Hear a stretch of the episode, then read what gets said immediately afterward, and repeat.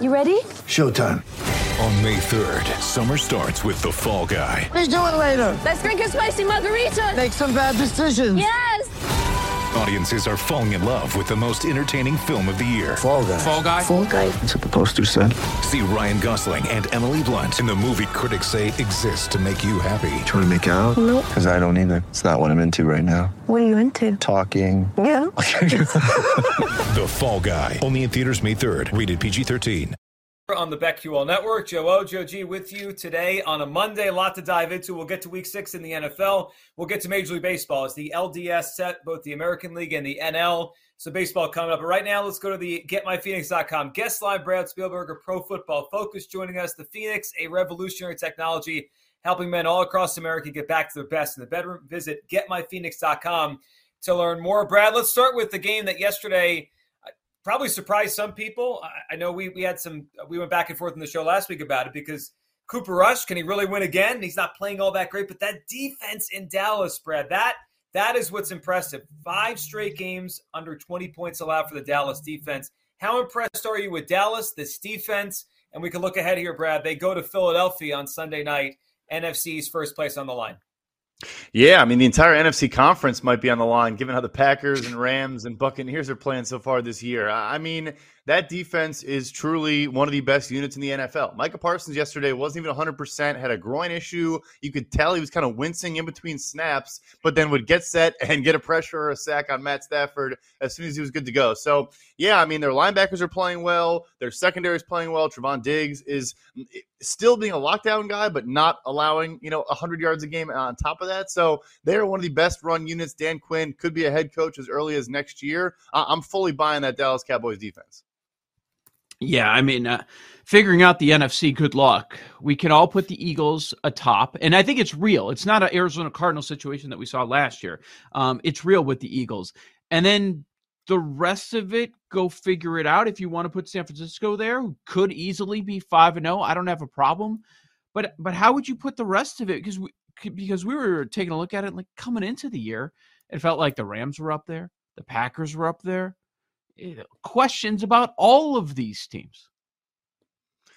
Yeah, so I, I've knocked the Rams and Packers out. I think they have legitimate problems right now. I mean, look, they'll probably still be playoff teams. They could get right, and, and Green Bay's still getting healthy, but just not a scary offense and just not a team you fear. They need to be so perfect. They just don't have. They've had some explosive plays. They're actually near the top of the league, but just it's hard for them to get consistent in rhythm. And I'm just worried about them long term. So I would go Philly first, like you said. I would still keep Tampa Bay second, but I think they also have some legitimate issues. Um, and then it's San Francisco. Uh, I think they are, you know, the deserving of that spot, like you said. They realistically could be five and zero. Um, Nick Bosa also dealing with a groin injury, but their defense yesterday was just, I mean, poor Baker Mayfield could do nothing. Um, granted, he can really do nothing against anyone, but um, just a, a, a, tough matchup for them uh, coming off a obviously a bad beat before that. So yeah, they're they're right up there. And, and then I, I, think it's like you said, it's a question mark. You know, Dallas, Green Bay, you know, dealer's choice at that point. But it is one of the worst conferences I think we've seen in a long time. Minnesota four and one, but I, I don't think really a, a, scary four and one. Uh, I think the AFC is just so far ahead right now. Gi- and Brad, we, Giants four and one. I forgot about yes. that. so because we forgot about them, yet they're at four and one. I think it brings us to the coach of the year conversation give us your thoughts on what Brian Daboll's doing right now because they have no weapons at wide receiver. He has Daniel Jones playing mistake-free football, and it just it just feels like it's weird watching the Giants, Brad, as a well-coached football team. Since Tom Coughlin left, what seven years ago, they've been the opposite. Whether it be Pat Shurmur, Ben McAdoo, I mean, forget Joe Judge. I mean, like they just have been awful. Uh, your thoughts on what Daboll's doing, and do you think he is a viable Coach of the Year candidate right now? Yeah, one hundred percent. And they have an easy schedule going forward, so they could sneak into the playoffs. And you know, they're not going to win any playoff games probably, but they could do enough where his coach of the year, you know, candidacy is legitimate. And, and I would say you watch that game. So two things that really impressed me from him was a the penalties were, you know, Green Bay was making more mistakes, committing more errors in that game than New York. And then B, you mentioned literally no receivers, no Wan'Dale Robinson, no uh, Kenny Golladay, no Kadarius Toney. Daniel Jones, not even 100%, has a bum ankle, was bleeding out of his throwing hand almost the entire game. It wasn't, when, when you see the upsets like that, you sometimes think, oh, maybe there were a couple fluky plays, some explosives or whatever. Yes, Saquon Barkley had a couple big gains, but they had methodical drives down the field picking away at this Green Bay defense that has just not been as good as they should be on paper. Um, and a lot of it was Brian Daboll just dialing up everything, just really emptying his bag in that game. I think not only is he a head coach of the year candidate, Wink Martindale, their defensive coordinator, should probably be, you know, in the coordinator of the year conversation as well. So Daboll, your second favorite this morning, he was 18 to 1 going into the week, and now he's 10 to 1. Second favorite behind Sirianni. Sirianni's even money. Daboll, second favorite, 10 to 1. Then it's McDaniel and O'Connell, both 12 to 1. Doug Pederson and Staley, 16 to 1. Uh, as you know, the New York market, you live there. The New York market, if you get a buzzy team like Daboll, they're going to get all the hype. So I do think there's some value there. But somebody brought up to me, and I was kind of chuckled at it at first. I'm like, wait a second. You know, we see fluky seasons in the NFL all the time. Can the Jets put together a fluky season? Because if so, Robert is 75 to 1. That's a probably a great value bet because I think also, you know, it's always about how do you outperform your season win total. Stuff like that is really how you get into mm-hmm. the coach of the year conversation. Um, you know, how your team performs on your side of the ball, I think, is a big deal. And that defense is playing really good football right now their schedule is is magnitudes tougher than the than the other New York team. I think maybe that plays into it, but at the same time, they could also work in their favor if they go, you know, eight nine or in that range. The issue is you're not going to make the playoffs in the AFC, so some of those narratives come in. But credit to him because I had some question marks about him coming into this season. I thought as bad as the personnel was and the lack of talent there the defense still should have been a little bit better. I think now we're seeing healthy Carl Lawson, Quinnen Williams playing like the top three pick that we thought Quinnen Williams would be, and then some of the other pieces there on the back end. Sauce Gardner is, everything of a top five pick. Um, I think the value at 75 to 1 is certainly worth putting a little bit on, you know, j- just for, you know, the heck of it. Brad Spielberger joining us from Pro Football Focus. Brad, as you were coming on the call, as we were coming back from break, we started talking among ourselves about the Bucks and that call yesterday on Tom Brady.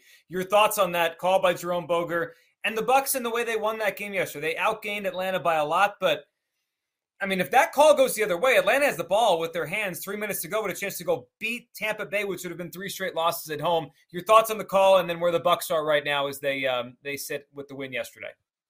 Yeah, so Tampa did move the ball pretty effectively all day, but at the same time, Atlanta has one of, if not the worst pass rush units in the NFL, and that's what's been plaguing Brady. Is not just the loss of receivers, but when he didn't have Donovan Smith, his left tackle, they've obviously already lost their center and Ryan Jensen for the season and stuff like that. So you'd want them to score more, given that they had he really had all all the time in the world in the pocket. So the thing about the call, it was it was objectively a terrible penalty. There's literally no argument on that. If anything, I feel like Grady Jarrett almost kind of like tried to hold up on how much he threw him like a rag doll. Um, I, I, did. Someone pointed out to me though that it was a bit of a makeup call. And if you go back and watch, there I guess was an, there was an ugly defensive pass interference the play before that probably should have been called and didn't. And so if you add that context, again, I don't like makeup calls. I hate kind of that being how yeah. refs you know, approach a game or approach. Hey, look, the play's over. It's done. You, can, you can't review it. You can't change it. So why should you just retroactively, you know, make something happen? Given that context, though, I, I saw the play. It, it, it adds, it certainly adds light to why that call was made. Yeah. Well, speaking of some controversy, last week people are killing John Harbaugh all over the place, and then I wonder if those same people are going to stick with their opinion that you've got to take the points. Now, in the end, end up winning the game. Okay, it worked out because you have the best kicker in the world, one of the best kickers to ever ever do it. Uh, what did you think about Harbaugh and it appeared that he changed the process from one week to the next, or what we've seen from Harbaugh year after year. They escape with a win. They do not cover the point spread, but just you know, you didn't get the good Lamar, so it was a it was a tough one that they were just trying to fight through, get their first home victory. What did you think about what you saw from Harbaugh last night?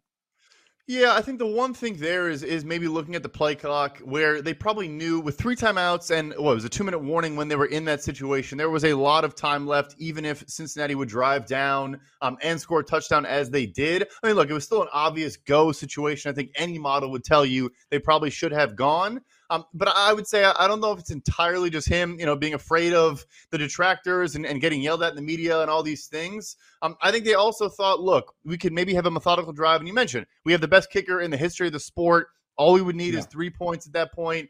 Um, so you know, it was certainly interesting. You know, it, it's not the John Harbaugh we've come used to, But I think you mentioned Lamar was not a good passer yesterday, missed a bunch of wide open guys downfield.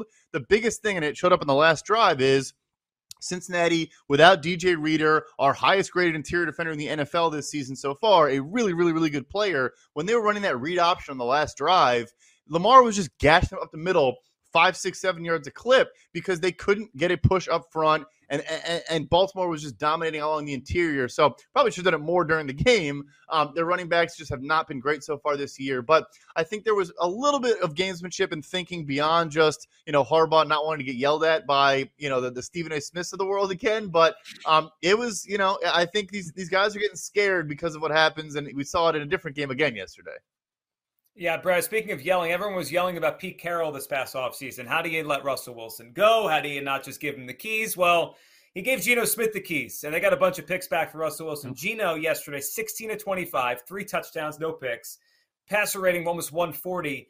Are we at the point now where we start to believe this is what Geno Smith is? Maybe not those numbers yesterday, but a good NFL quarterback. It's been so many years since he played. It's like I think we just assumed, yeah, it's Geno Smith. He's a backup. He can't play. What are you seeing with Geno? And, and how many weeks into a season do you start saying, all right, I'm going to kind of expect good performance from this player now?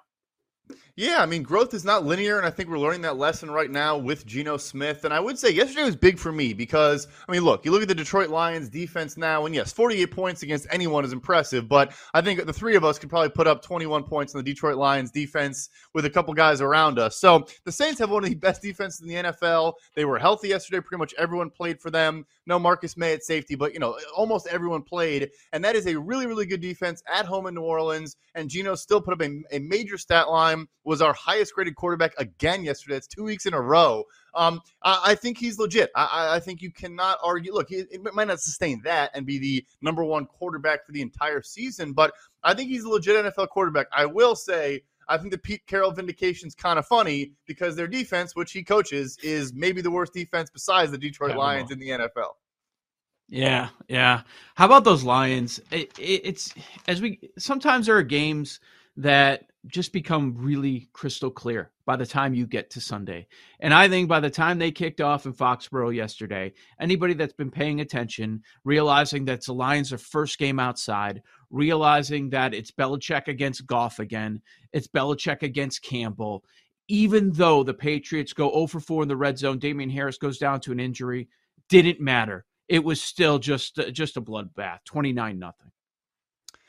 Bailey Zappe, yeah, I mean that's about as bad as it gets if you're the Detroit Lions. The outside note is huge. You know, playing in those domes, there's been a lot of wind-impacted games so far this season that have kind of kept you know scorings down for a lot of reasons, but I think that's an underrated one. Um, yeah, I, I, mean that's just 29 nothing against a third-string, fourth-round rookie quarterback who played pretty well in that game. Yeah, they did kind of run all over the yard with Rhamondre Stevenson and Damien Harris before he got hurt, but just about as bad as it gets. And that high-powered offense scoring zero points with a bunch of turnovers. I mean, yeah, they're one and four now. This bye they had this week could not have come at a better time. But you know, all that optimism and all that, you know, the hard knocks boost and all that stuff, pretty much out the window already. You know, by week six.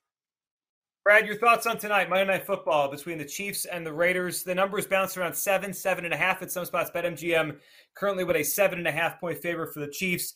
I mean, Mahomes has just rocked the uh, Raiders since he got in the NFL. Do you expect another big Mahomes performance tonight? And, and which side do you like in this game, Chiefs or the Raiders getting all those points? Yeah. So first thing on Mahomes, I think it's gonna be very fascinating to see. So last season he scored 40 plus in both games, but their defensive coordinator last year was Gus Bradley, who plays a ton of cover one and cover three single high safety looks, which Mahomes absolutely torches. He's probably the best quarterback in the NFL against single high. It's why the entire NFL now deploys a ton of two high and has a bunch of different principles in the back end. Patrick Graham, the new defensive coordinator for the Las Vegas Raiders so far this season, leads the NFL in the percentage of two high safety shell looks, particularly in cover two, a little bit of quarters, cover six, all that stuff. So he does different things. He does what has given Mahomes trouble before, and I think that will be very interesting.